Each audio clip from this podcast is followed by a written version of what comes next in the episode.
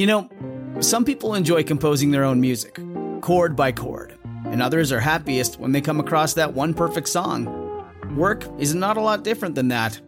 Whether you prefer building your own workflow or using a pre made template, with Monday.com, you and the team can work in a way that's comfortable for everyone.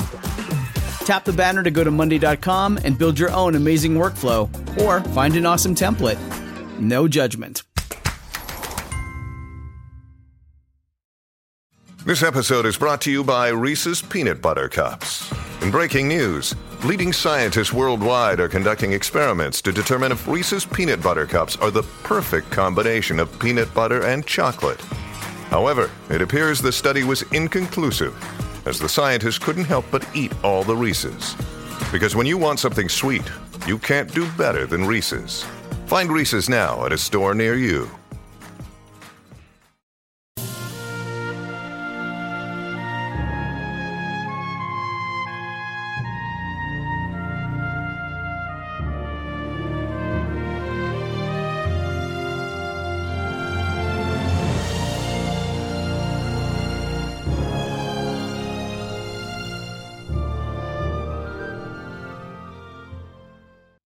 Welcome back, everyone, to 1001 Greatest Love Stories. This is your host, John Hagedorn.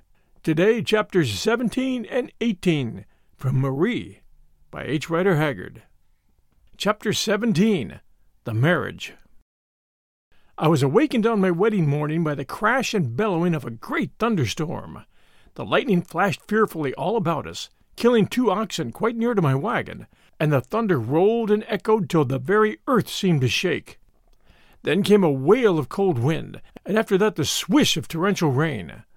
Although I was well accustomed to such natural manifestations, especially at this season of the year, I confess that these sights and sounds did not tend to raise my spirits, which were already lower than they should have been on that eventful day.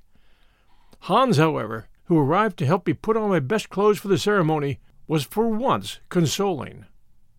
Don't look sick, boss, he said, for if there's a storm in the morning, there is shine at night.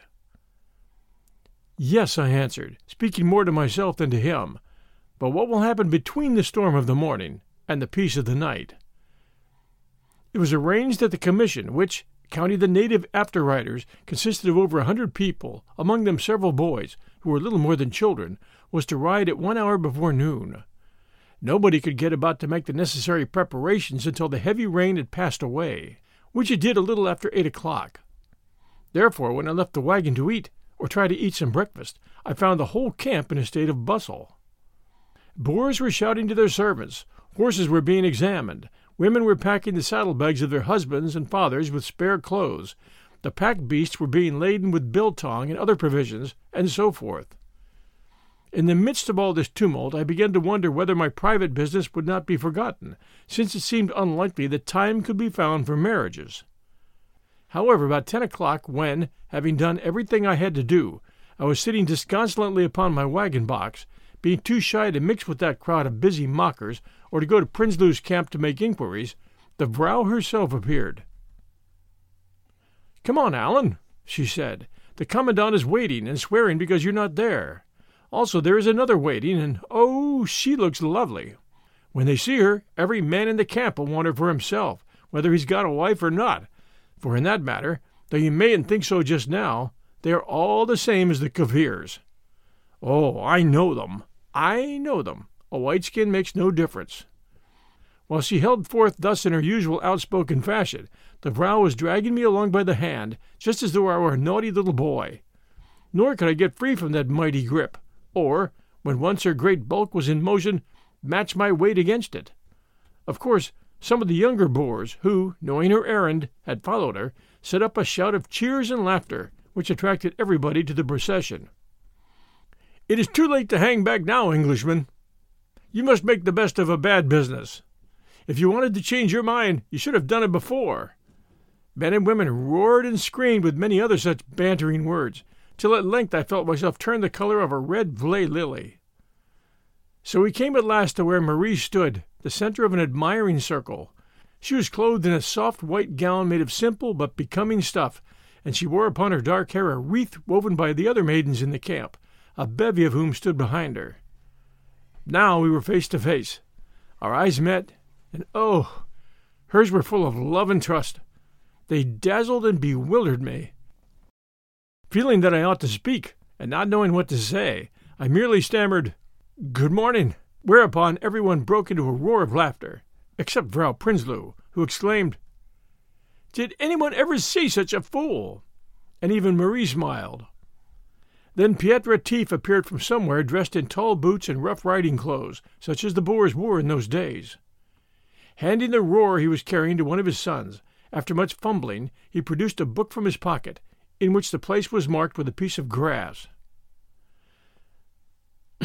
now then, he said, be silent all, and show respect, for remember I am not a man just now, I am a parson, which is quite a different thing and being a commandant and a veld cornet and other officers all rolled into one, by virtue of the law, I'm about to marry these young people.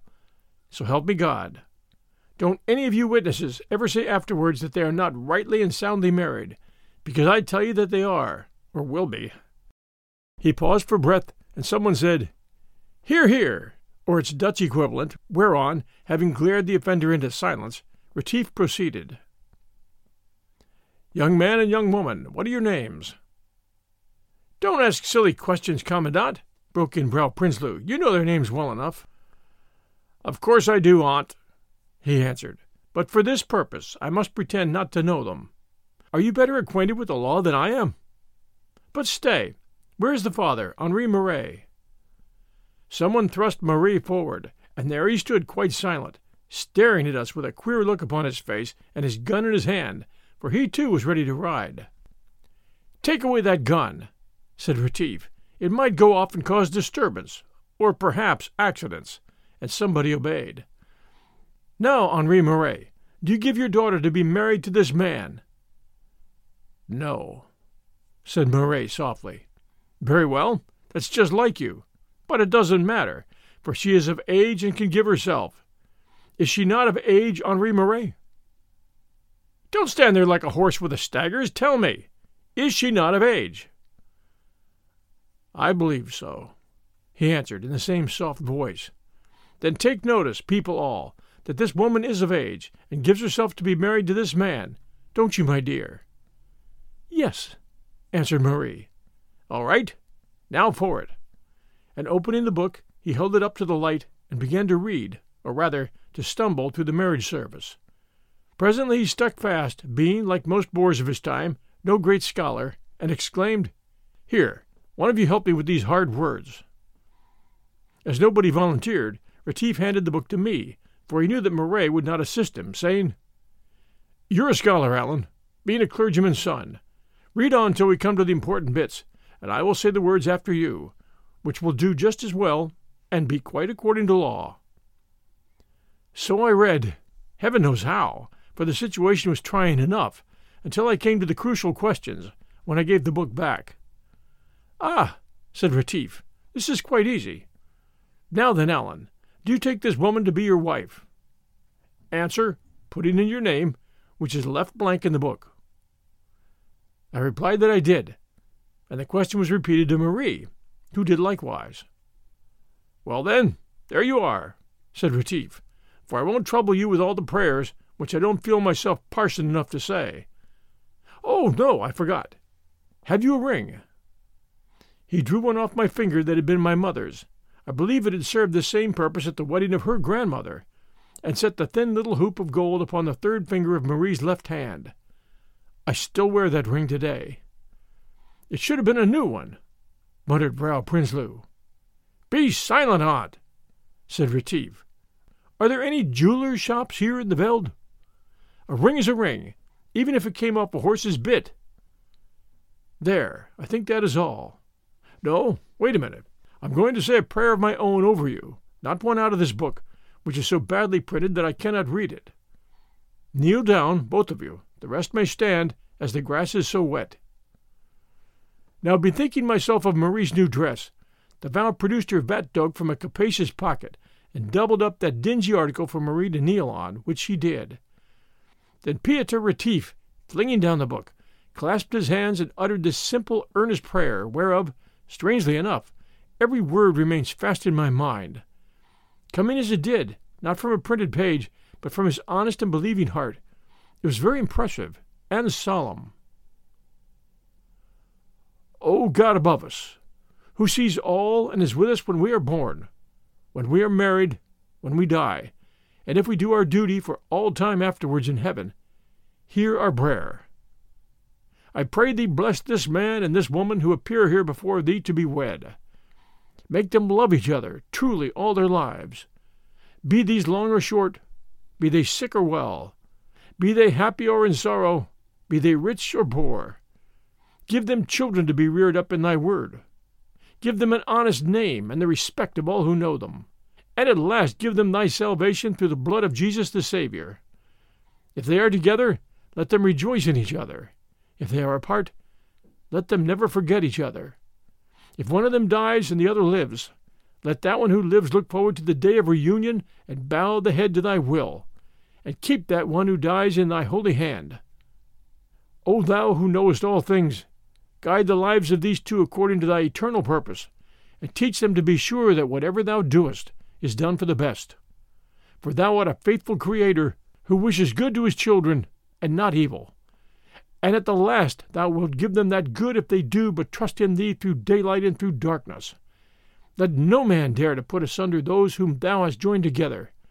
O Lord God Almighty, Father of us all. Amen. So he prayed, and all the company echoed that Amen from their hearts. That is all except one, for Henri Marais turned his back on us and walked away. So, said Retief, wiping his brow with the sleeve of his coat. You are the last couple that I ever mean to marry.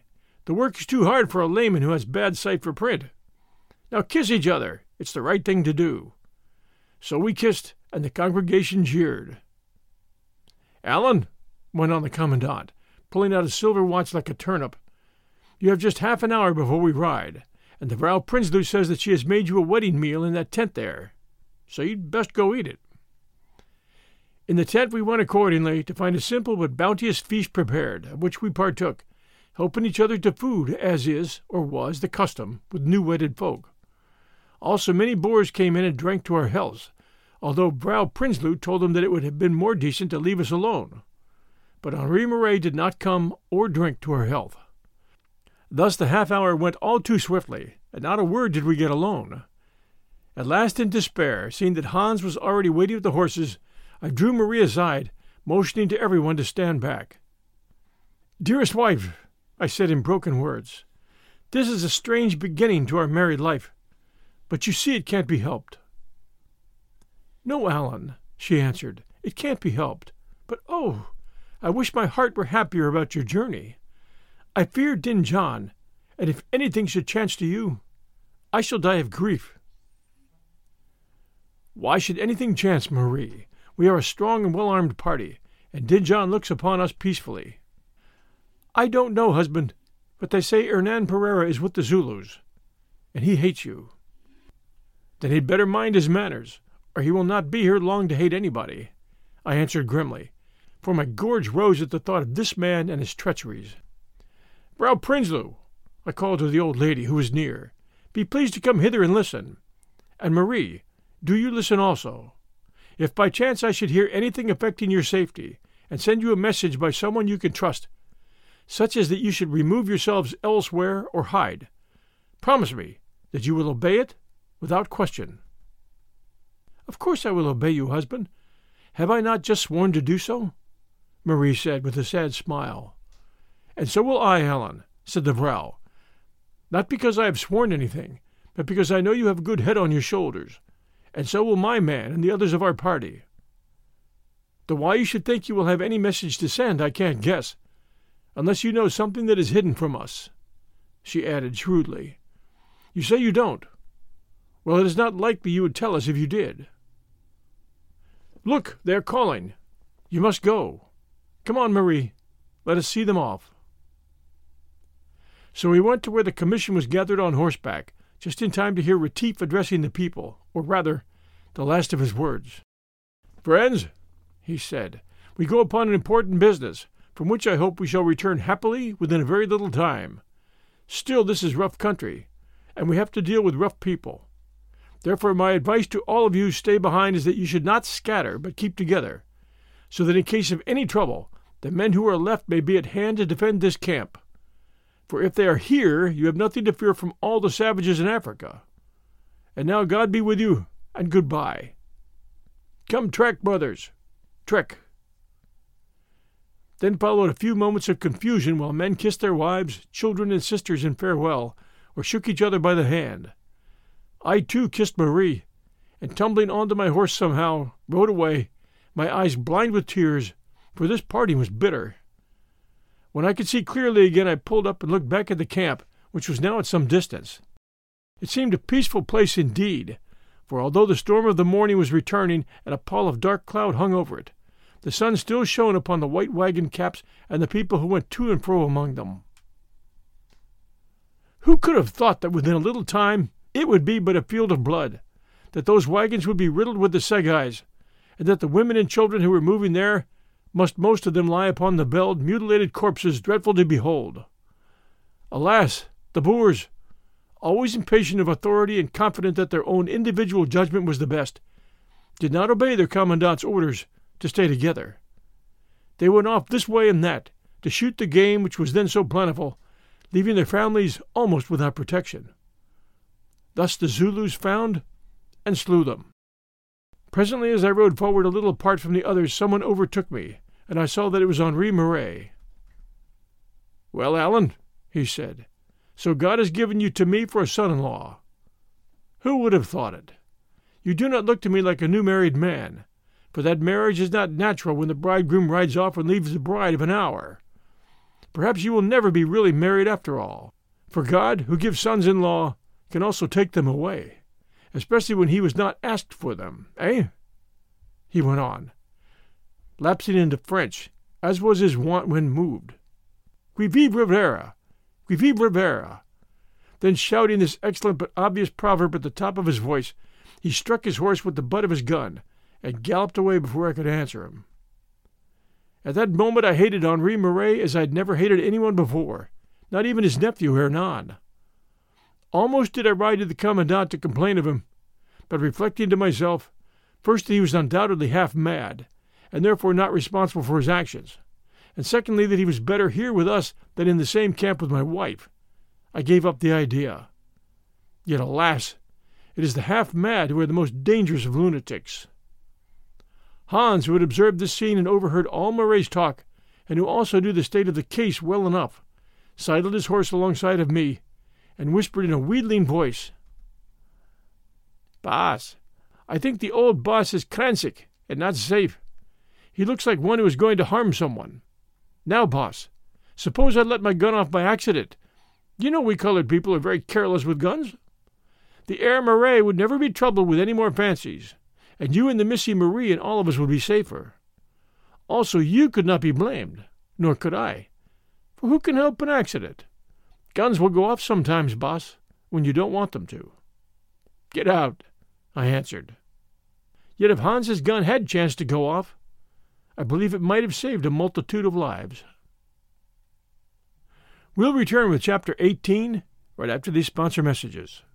Hey, it's Ryan Reynolds, and I'm here with Keith, co star of my upcoming film, If, only in theaters, May 17th. Do you want to tell people the big news? All right, I'll do it. Sign up now and you'll get unlimited for $15 a month in six months of Paramount Plus Essential Plan on us. Mintmobile.com slash switch. Upfront payment of $45 equivalent to $15 per month. Unlimited over 40 gigabytes per month. Face lower speeds. Videos at 480p. Active Mint customers by 531.24 get six months of Paramount Plus Essential Plan. Auto renews after six months. Offer ends May 31st, 2024. Separate Paramount Plus registration required. Terms and conditions apply if rated PG. Another day is here and you're ready for it. What to wear? Check. Breakfast, lunch, and dinner? Check. Planning for what's next and how to save for it? That's where Bank of America can help. For your financial to-dos, Bank of America has experts ready to help get you closer to your goals. Get started at one of our local financial centers or 24-7 in our mobile banking app. Find a location near you at bankofamerica.com slash talk to us. What would you like the power to do? Mobile banking requires downloading the app and is only available for select devices. Message and data rates may apply. Bank of America and a member FDIC. And now Chapter 18, The Treaty. Our journey to Umgungundhlovu was prosperous and without incident. When we were within half a day's march from the great kraal, we overtook the herd of cattle that we had recaptured from Sikonyela, for these beasts had been driven very slowly and well rested that they might arrive in good condition. Also, the commandant was anxious that we should present them ourselves to the king.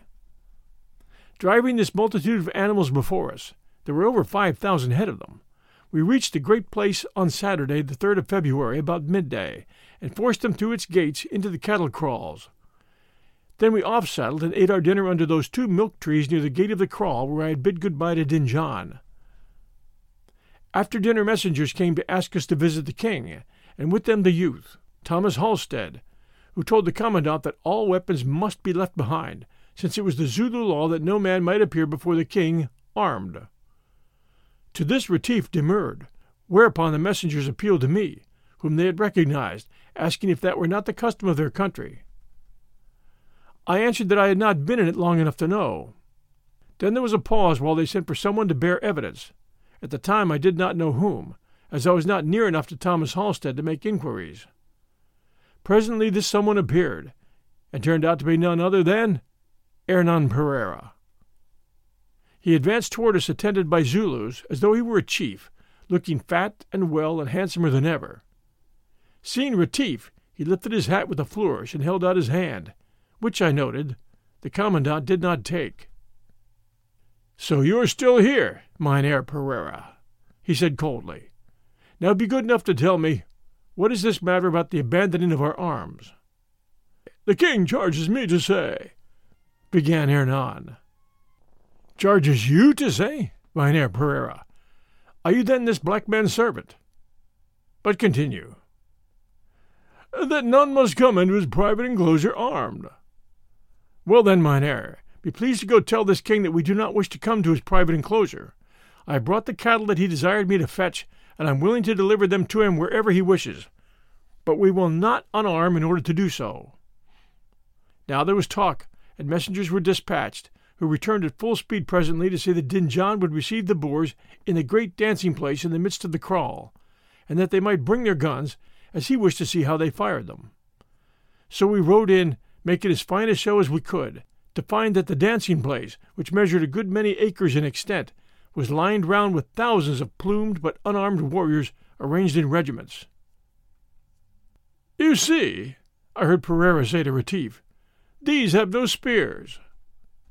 No, answered the commandant, but they have sticks, which, when they are a hundred to one, would serve just as well. Meanwhile, the vast mob of cattle were being driven in a double stream past a knot of men at the head of the space, and then away through the gates behind. When the beasts had all gone, we approached these men, among whom I recognized the fat form of Dingaan draped in a bead mantle. We arranged ourselves in a semicircle before him, and stood while he searched us with his sharp eyes. Presently he saw me, and sent a counselor to say that I must come and interpret for him. So dismounting, I went with Retief, Thomas Halstead, and a few of the leading Boers. Sakubona, Macumazahn, said Dingaan, I am glad that you have come, as I know that you will speak my words truly, being one of the people of George whom I love. For Thomas here I do not trust, although he is also a son of George. I told Retief what he said. Oh, Dingaan exclaimed with a grunt. It seems that you English are a step in front of us Boers, even here. Then he went forward and shook hands with the king, whom, it will be remembered, he had visited before. After that the indaba, or talk, began, which I do not propose to set out at length, for it is a matter of history. It is enough to say that Dingaan, after thanking Retief for recovering the cattle, asked where was Sikonyela, the chief who had stolen them, as he wished to kill him.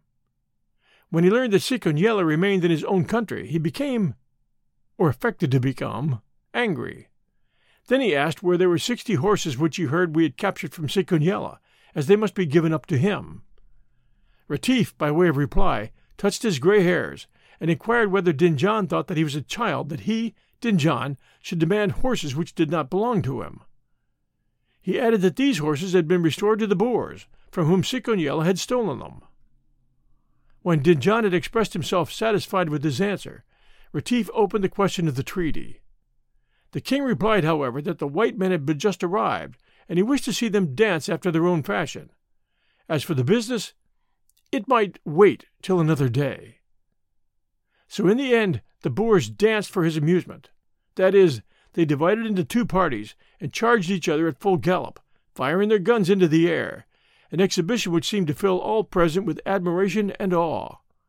When they paused, the king wished them to go on firing a hundred shots apiece, but the commandant declined, saying he had no more powder to waste. What do you want powder for in a peaceful country? asked Dingaan suspiciously. Retief answered through me, To kill food for ourselves, or to protect ourselves if any evil minded men should attack us. Then it will not be wanted here, said Dingaan, since I will give you food, and as I, the king, am your friend, no man in Zululand dare be your enemy. Retief said he was glad to hear it, and asked leave to retire with the Boers to his camp outside the gate, as they were all tired with riding. This Dingaan granted, and we said good-bye and went away. Before I reached the gate, however, a messenger, I remember it was my old friend Kambula, overtook me, and said that the king wished to speak with me alone. I answered him that I could not speak with the king alone without the permission of the commandant. Thereon Kambula said, Come with me, I pray you, O Macumazahn, since otherwise you will be taken by force. Now I told Hans to gallop on to Retief and tell him of my predicament, for already I saw that at some sign from Kambula I was being surrounded by Zulus. He did so, and presently Retief came back himself, accompanied only by one man, and asked me what was the matter now. I informed him, translating Kambula's words, which he repeated in his presence. Does the fellow mean that you will be seized if you do not go? Or I refuse to allow you to do so? To this question Kambula's answer was, That is so, Inkoos, since the king has private words for the ear of Macumazahn. Therefore we must obey orders, and take him before the king, living or dead. Allah Mukta! exclaimed Retief. This is serious. And, as though to summon them to my help, he looked behind him towards the main body of the Boers, who by this time were nearly all of them through the gate, which was guarded by a great number of Zulus. Allan, he went on, if you are not afraid, I think that you must go. Perhaps it is only that Dingaan has some message about the treaty to send to me through you. I am not afraid, I answered. What is the use of being afraid in a place like this? Ask that Kafir if the king gives you safe conduct, said Retief. I did so, and Kambula answered, Yes, for this visit. Who am I that I can speak the king's unspoken words, which meant guarantee his will in the future? A dark saying, commented Retief. But go, Allan, since you must, and God bring you back safe again. It is clear that Dingaan did not ask that you should come with me for nothing. Now I wish I'd left you at home with that pretty wife of yours. So we parted, I going to the king's private enclosure on foot and without my rifle, since I was not allowed to appear before him armed, and the commandant towards the gate of the kraal occupied by Hans, who led my horse. Ten minutes later I stood before Dingaan, who greeted me kindly enough, and began to ask a number of questions about the Boers, especially if they were not people who had rebelled against their own king and run away from him. I answered, Yes, they had run away, as they wanted more room to live, but I had told him all about that when I saw him before. He said he knew I had, but he wished to hear whether the same words came out of the same mouth or different words, so that he might know if I were a true man or not. Then, after pausing a while, he looked at me in his piercing fashion and asked, Have you brought me a present of the tall white girl with eyes like two stars, Macumazahn?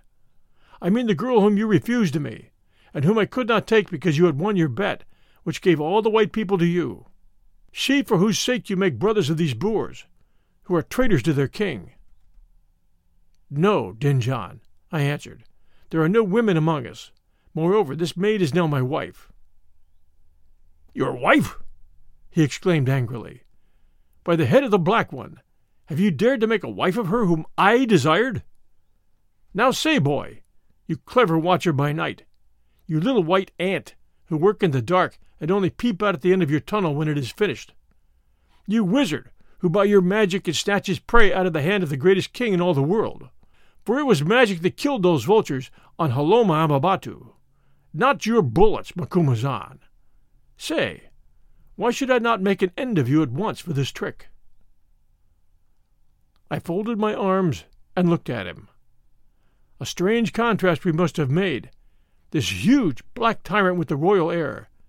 For to do him justice, he had that, at whose nod hundreds went the way of death, and I, a mere insignificant white boy, for in appearance at any rate, I was nothing more. Oh, Dingaan, I said coolly, knowing that coolness was my only chance. I answer you in the words of the Commandant Retief, the great chief. Do you take me for a child that I should give up my own wife to you who already have so many? Moreover, you cannot kill me because I have the word of your captain, Kambula, that I am safe with you. This reply seemed to amuse him. At any rate, with one of those almost infantile changes of mood which are common to savages of every degree, he passed from wrath to laughter. You are quick as a lizard, he said. Why should I, who have so many wives, want one more, who would certainly hate me? Just because he is white and would make the others, who are black, jealous, I suppose. Indeed, they would poison her, or pinch her to death in a month, and then come to tell me she had died of fretting. Also, you are right. You have my safe conduct, and must go hence unharmed this time. But look you, little lizard, though you escape me between the stones, I will pull off your tail. I have said that I want to pluck this tall white flower of yours, and I will. I know where she dwells. Yes, just where the wagon she sleeps in stands in the line, for my spies have told me. And I will give orders that whoever is killed, she is to be spared and brought to me living. So perhaps you will meet this wife of yours here, Macumazahn. Now, at these ominous words, that might mean so much or so little, the sweat started to my brow, and a shiver went down my back. Perhaps I shall, and Perhaps I shall not, O king, I answered. The world is full of chances today, as it was not long ago when I shot at the sacred vultures on Hloma and Still, I think that my wife will never be yours, O king. Ah, said Dingaan, this little white ant is making another tunnel, thinking that he will come up at my back. But what if I put down my heel and crush you, little white ant? Do you know? he added confidentially, that the Boer who mends my guns, and whom here we call Two Faces, because he looks towards you whites with one eye, and towards us blacks with the other, is still very anxious that I should kill you.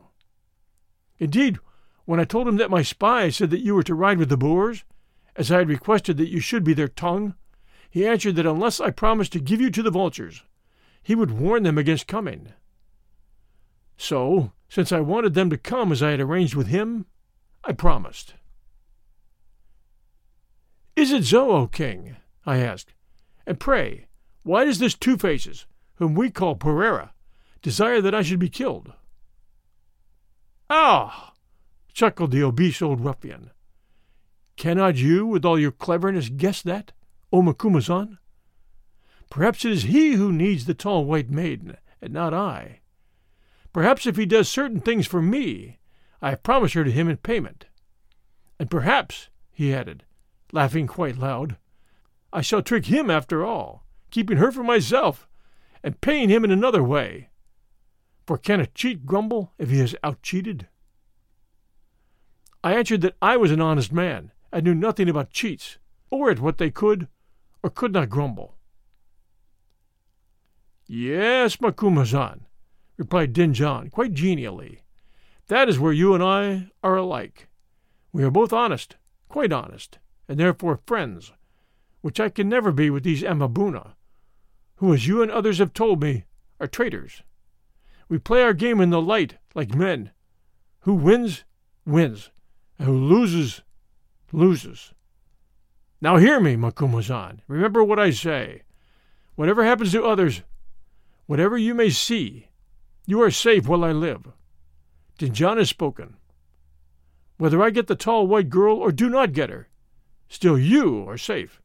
It is on my head. And he touched the gum ring in his hair. And why should I be safe if others are unsafe, O king? I asked.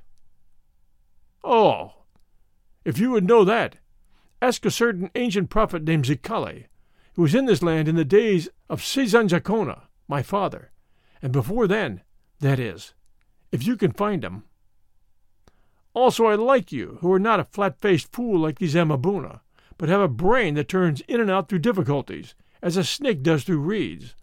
And it would be a pity to kill one who can shoot birds wheeling high above him in the air, which no one else can do. So whatever you see, and whatever you hear, remember that you are safe, and shall go safely from this land, or stay safely in it, if you will, to be my voice to speak with the sons of George. Now return to the Commandant, and say to him that my heart is his heart, and that I am very pleased to see him here, tomorrow, and perhaps the next day.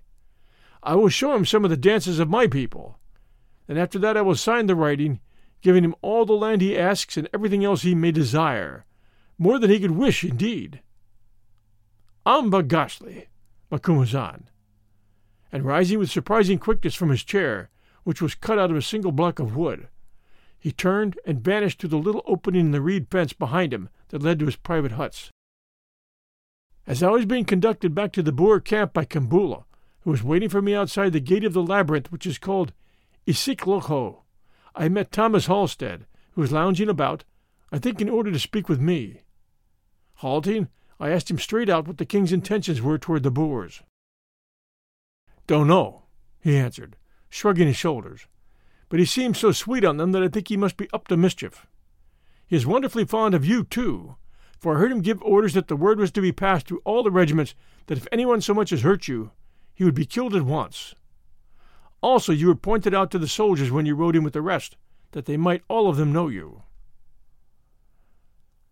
That's good for me, as far as it goes, I replied, but I don't know why I should need special protection above others, unless there is someone who wants to harm me. There is that, Allan Quatermain. The Indunas tell me that the good-looking Portuguese, whom they call Two Faces, asks the king to kill you every time he sees him. Indeed, I've heard him myself. That's kind of him, I answered. But then, Hernan Pereira and I never got on. Tell me what he is talking about to the king when he isn't asking him to kill me. Don't know, he said again. Something dirty, I'll be bound. One may be sure of that by the native name they have given him. I think, however, he added in a whisper, that he has had a lot to do with the Boers being allowed to come here at all in order to get their treaty signed. At least, one day when I was interpreting, and Dingaan swore that he would not give them more land than was enough to bury them in. Pereira told him that it didn't matter what he signed, as what was written with the pen could be scratched out with the spear. Indeed, and what did the king say to that? Oh, he laughed and said it was true, and that he would give the Boer commission all their people wanted and something over for themselves. But don't you repeat that, Quatermain, for if you do, and it gets to the ear of Dingaan, I shall certainly be killed. And I say you're a good fellow, and I want a big bet on you over that vulture shooting. So I will give you a bit of advice which you will be wise to take. You get out of this country as soon as you can, and go to look after that pretty Miss Murray, whom you are sweet on. Dingaan wants her, and what Dingaan wants, he gets, in this part of the world anyway. Then, without waiting to be thanked, he turned and disappeared among a crowd of Zulus who were following us from curiosity, leaving me wondering whether or no Dingaan was right when he called this young man a liar. His story seemed to tally so well with that told by the king himself that, on the whole, I thought he was not a liar. Just after I had passed the main gateway of the great town, where his office done, Kambula saluted and left me. I saw two white men engaged in earnest conversation beneath one of the milk trees which, as I think I have already mentioned, grow, or grew, there. They were Henri Marais and his nephew. Catching sight of me, Marais walked off, but Pereira advanced and spoke to me, although, warned perhaps by what had happened to him in the case of Retief, I am glad to say he did not offer me his hand. A good day to you, Allan, he said effusively. I've just heard from my uncle and have to congratulate you. About Marie, I mean. And believe me, I do so with all my heart. Now, as he spoke these words, remembering what I had just heard, my blood boiled in me, but I thought it wise to control myself, and therefore only answered, Thank you. Uh, of course, he went on, we've both striven for this prize, But as it has pleased God that you should win it, why, I am not one to bear malice. I'm glad to hear it, I replied. I thought that perhaps you might be. Now tell me, to change the subject, how long will Dingaan keep us here? Oh, two or three days at most. You see, Allan, luckily I've been able to persuade him to sign the treaty about the land without further trouble. So as soon as that's done, you can all go home. Well, the Commandant would be very grateful to you, I said. But what are you going to do? I don't know, Allan. You see, I'm not a lucky fellow like yourself with a wife waiting for me. I think that perhaps I shall stop here a while. I see a way of making a great deal of money out of these Zulus, and having lost everything upon that Delagoa Bay trek, I need money. We all do, I answered, especially if we are starting in life. So when it is convenient to you to settle your debts, I shall be glad. Oh, have no fear, he exclaimed with a sudden lighting up of his dark face. I will pay you what I owe you, every farthing, with good interest thrown in. The king has just told me that is your intention, I remarked quietly, looking him full in the eyes. Then I walked on, leaving him staring after me, apparently without a word to say.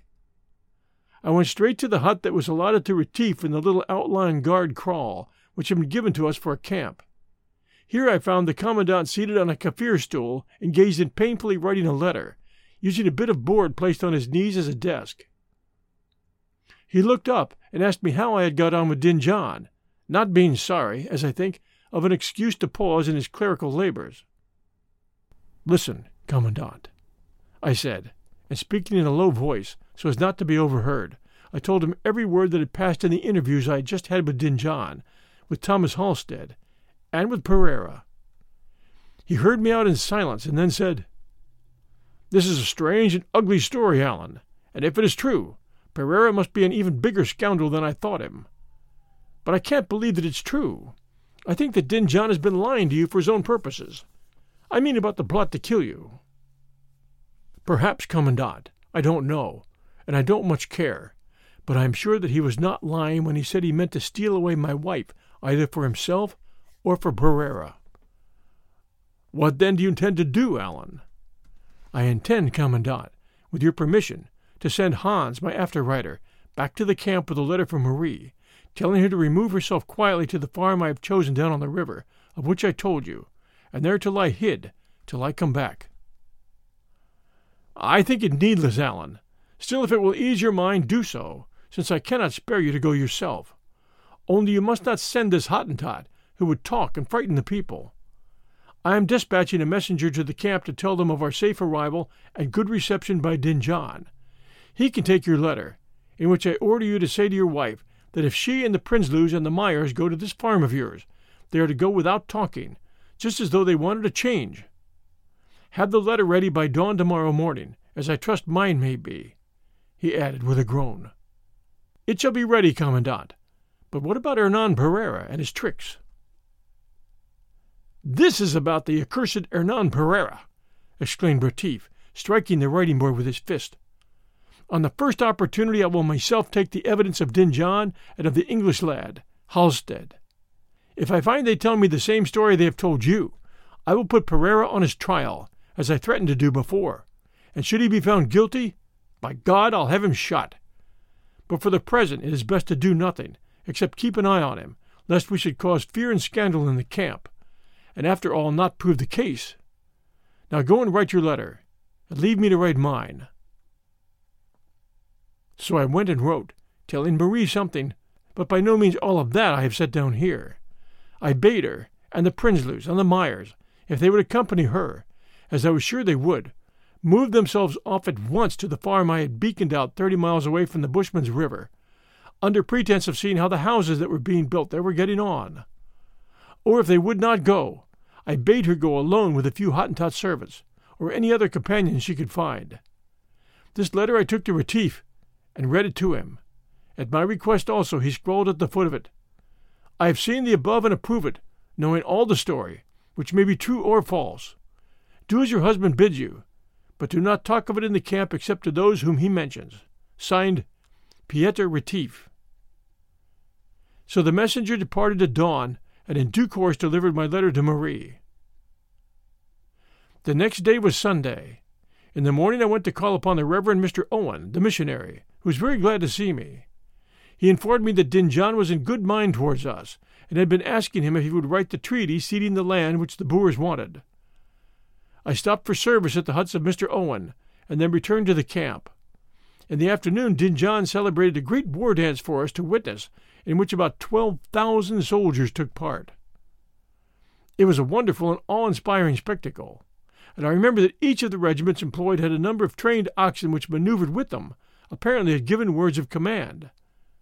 We did not see Dingaan that day except at a distance, and after the dance was over returned to our camp to eat the beef which he had provided for us in plenty. On the third day, that was Monday, the fifth of February, there were more dancings and sham fights, so many more indeed, that we began to weary of this savage show. Late in the afternoon, however, Dingaan sent for the commandant and his men to come see him, saying that he wished to talk with him about the matter of the treaty. So we went, but only three or four, of whom I was one, were admitted to Dingaan's presence, the rest remaining at a little distance, where they could see us, but were out of earshot. Dingaan then produced a paper which had been written by the Reverend Mr. Owen. This document, which I believe still exists, for it was found afterwards, was drawn up in legal or semi legal form, beginning like a proclamation Know all men. It ceded the place called Port Natal, together with all the land annexed, that is to say, from Tugela to the Umzimvubu River westward, and from the sea to the north, to the Boers, for their everlasting property. At the king's request, as the deed was written in English by Mr. Owen, I translated it to him, and afterwards the lad Halstead translated it also, being called in to do so when I had finished. This was done that my rendering might be checked, and the fact impressed all the Boers very favorably. It showed them that the king desired to understand exactly what he was to sign, which would not have been the case had he intended any trick or proposed to cheat them afterwards. From that moment forward, Retief and his people had no further doubts as to Dingaan's good faith in this matter, and foolishly relaxed all precautions against treachery. When the translating was finished, the commandant asked the king if he would sign the paper then and there. He answered, No. He would sign it on the following morning, before the commission returned to Natal. It was then that Retief inquired of Dingaan, through Thomas Halstead, whether it was a true story which he had heard, that the Boer called Pereira, who had been staying with him, and whom the Zulus knew by the name of Two Faces, had again asked him, Dingaan, to have me, Allan Quatermain, whom they called Macumazahn, killed. Dingaan laughed and answered, Yes, that is true enough, but he hates this Macumazahn. But let the little white son of George have no fear, since my heart is soft towards him, and I swear by the head of the Black One that he shall come to no harm in Zululand. Is he not my guest, as you are? He then went on to say that if the commandant wished it, he would have Two Faces seized and killed because he had dared to ask for my life. Retief answered that he would look into that matter himself, and after Thomas Halstead had confirmed the king's story as to Pereira's conduct, he rose and said good-bye to Dingaan. Of this matter of Hernan Pereira, Retief said little as we went back to the camp outside the kraal, though the little that he did say showed his deep anger. When we arrived at the camp, however, he sent for Pereira and Marais and several of the older Boers. I remember that among these were Gerrit Bothma, senior, Hendrik Labuschagne, and Matthijs Pretorius, senior, all of them persons of standing and judgment. I also was ordered to be present. When Pereira arrived, Retief charged him openly with having plotted my murder, and asked him what he had to say. Of course, his answer was a flat denial, and that accusation against me of having invented the tale because we had been at enmity over a maiden whom I had since married. Then, Mynheer Pereira, said Retief, as Allan Quatermain here has won the maiden who is now his wife, it would seem that his cause of enmity must have ceased, whereas yours may well have remained. However, I have no time to try cases of the sort now, but I warn you that this one will be looked into later on when we get back to Natal, whither I shall take you with me, and that meanwhile an eye is kept on you and what you do. Also, I warn you that I have evidence for all that I say. Now be so good as to go, and to keep out of my sight as much as possible, for I do not like a man whom these Kaffirs name Two Faces. As for you, friend Henri Marais, I tell you that it would do well to associate yourself less with one whose name is under so dark a cloud, although he may be your own nephew, whom all know you love blindly. So far as I recollect, neither of them made any answer to this direct speech. They simply turned and walked away. But on the next morning, that of the fatal 6th of February, when I chanced to meet the Commandant Retief as he was riding through the camp making arrangements for our departure to Natal, he pulled up his horse and said, Allan, Hernan Pereira has gone, and Henri Marais with him, and for my part I'm not sorry, for doubtless we shall meet again, in this world or the next, and find out all the truth. Here, read this, and give it back to me afterwards. And he threw me a paper and wrote on. I opened the folded sheet and read as follows To the Commandant Retief, Governor of the Emigrant Boers. Mynheer Commandant, I will not stay here, where such foul accusations are laid on me by black Kaffirs and the Englishmen. Allan Quatermain, who, like all his race, is an enemy of us Boers, and although you do not know it, a traitor who is plotting great harm against you with the Zulus. Therefore I leave you, but am ready to meet every charge at the right time before a proper court. My uncle, Henri Marais, comes with me, as he feels that his honor is also touched.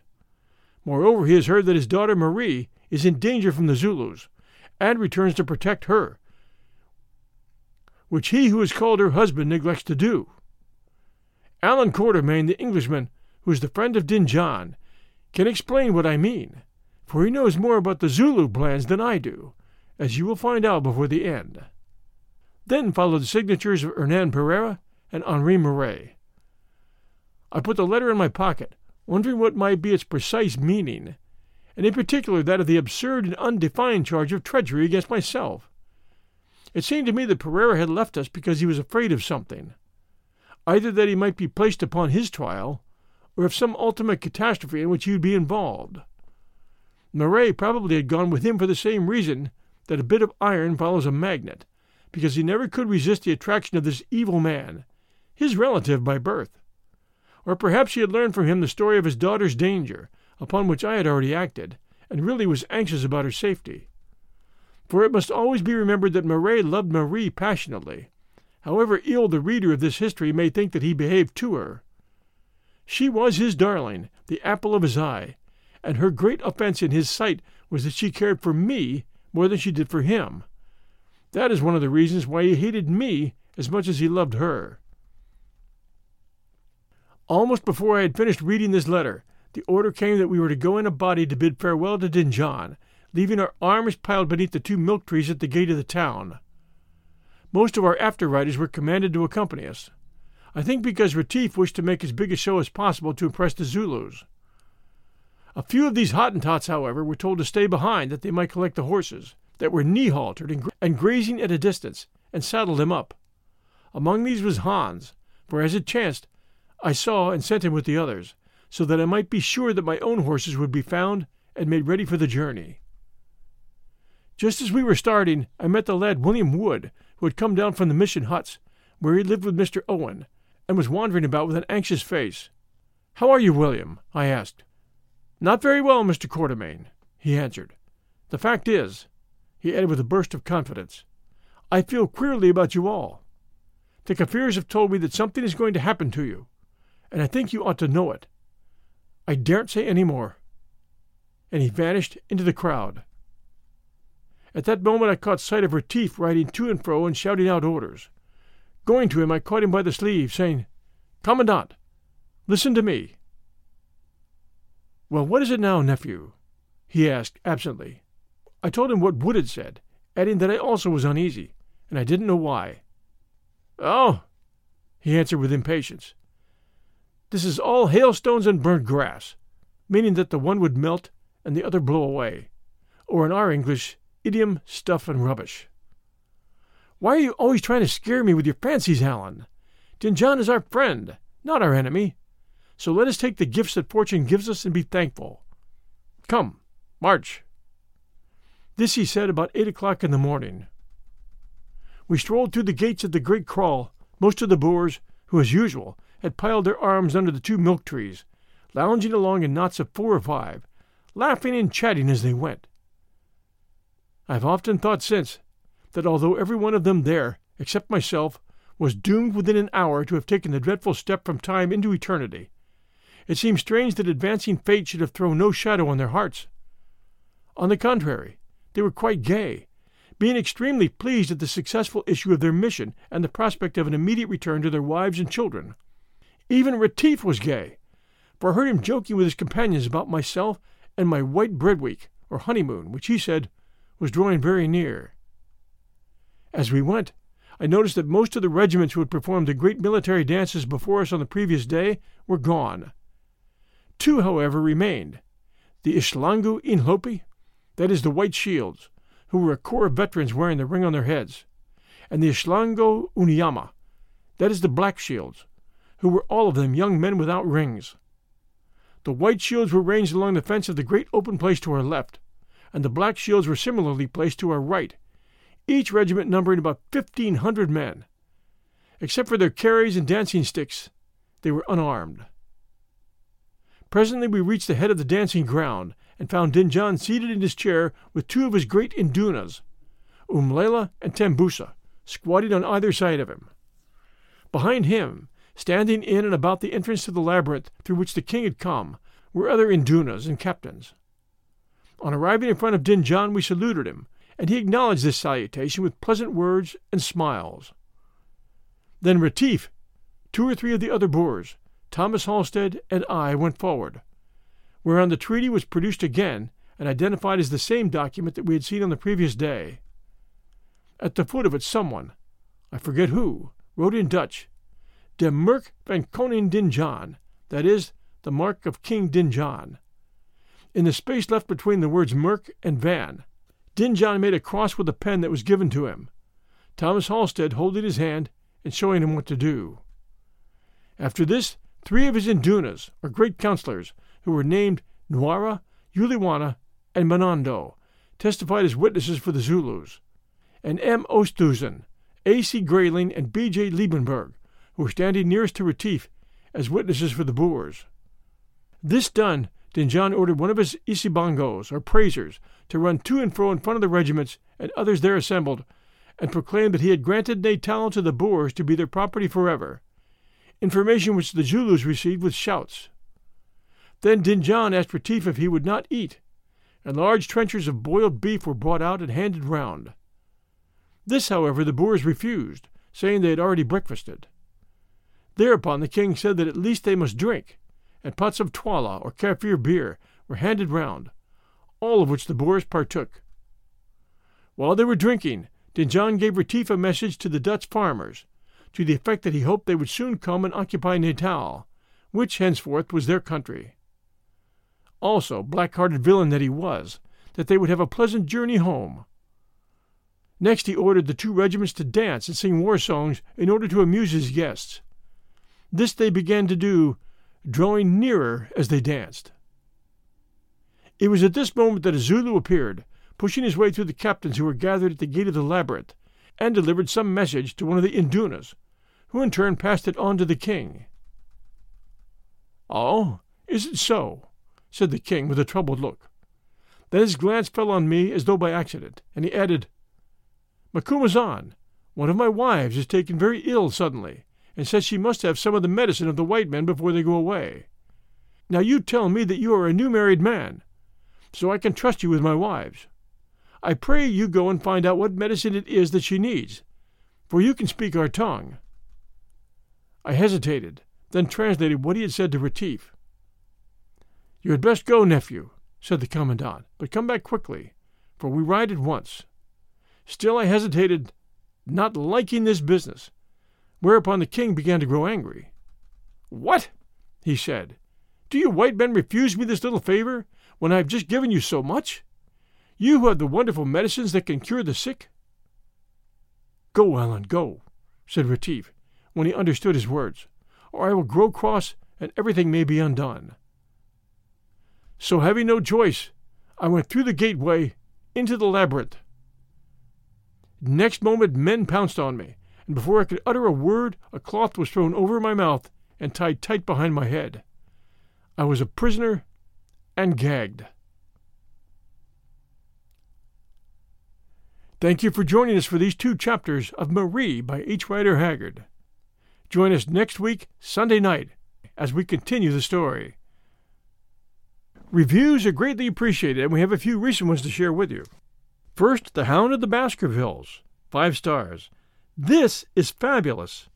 John, you do such a great job with the different voices you give to all the characters. That is what I did when I would read stories to my son when he was little. He loved it. Always, Claire Placentia, California. Apple Podcaster, U.S. And this one, wonderful storytelling. John Hagedorn deserves plenty of applause. This is the best podcast ever. I absolutely love it. Down from Be Free, Apple Podcast Canada. And this one, five stars, amazing podcast. That one from Investa 2010, Apple Podcast, France. And this one, great stories, great reader, great variety, five stars. This podcast is a treasure as are all the 1001 podcasts. That one from Larson Arndt, Apple Podcast, US. Thank you all so very much for taking the time to write these reviews. We appreciate them. We appreciate them very, very much. Please join us next Sunday night at 6 p.m. Eastern Time as we continue the story Marie by H. Rider Haggard. This is your host and storyteller, John Hagedorn. Everyone, stay safe, and we'll be back soon.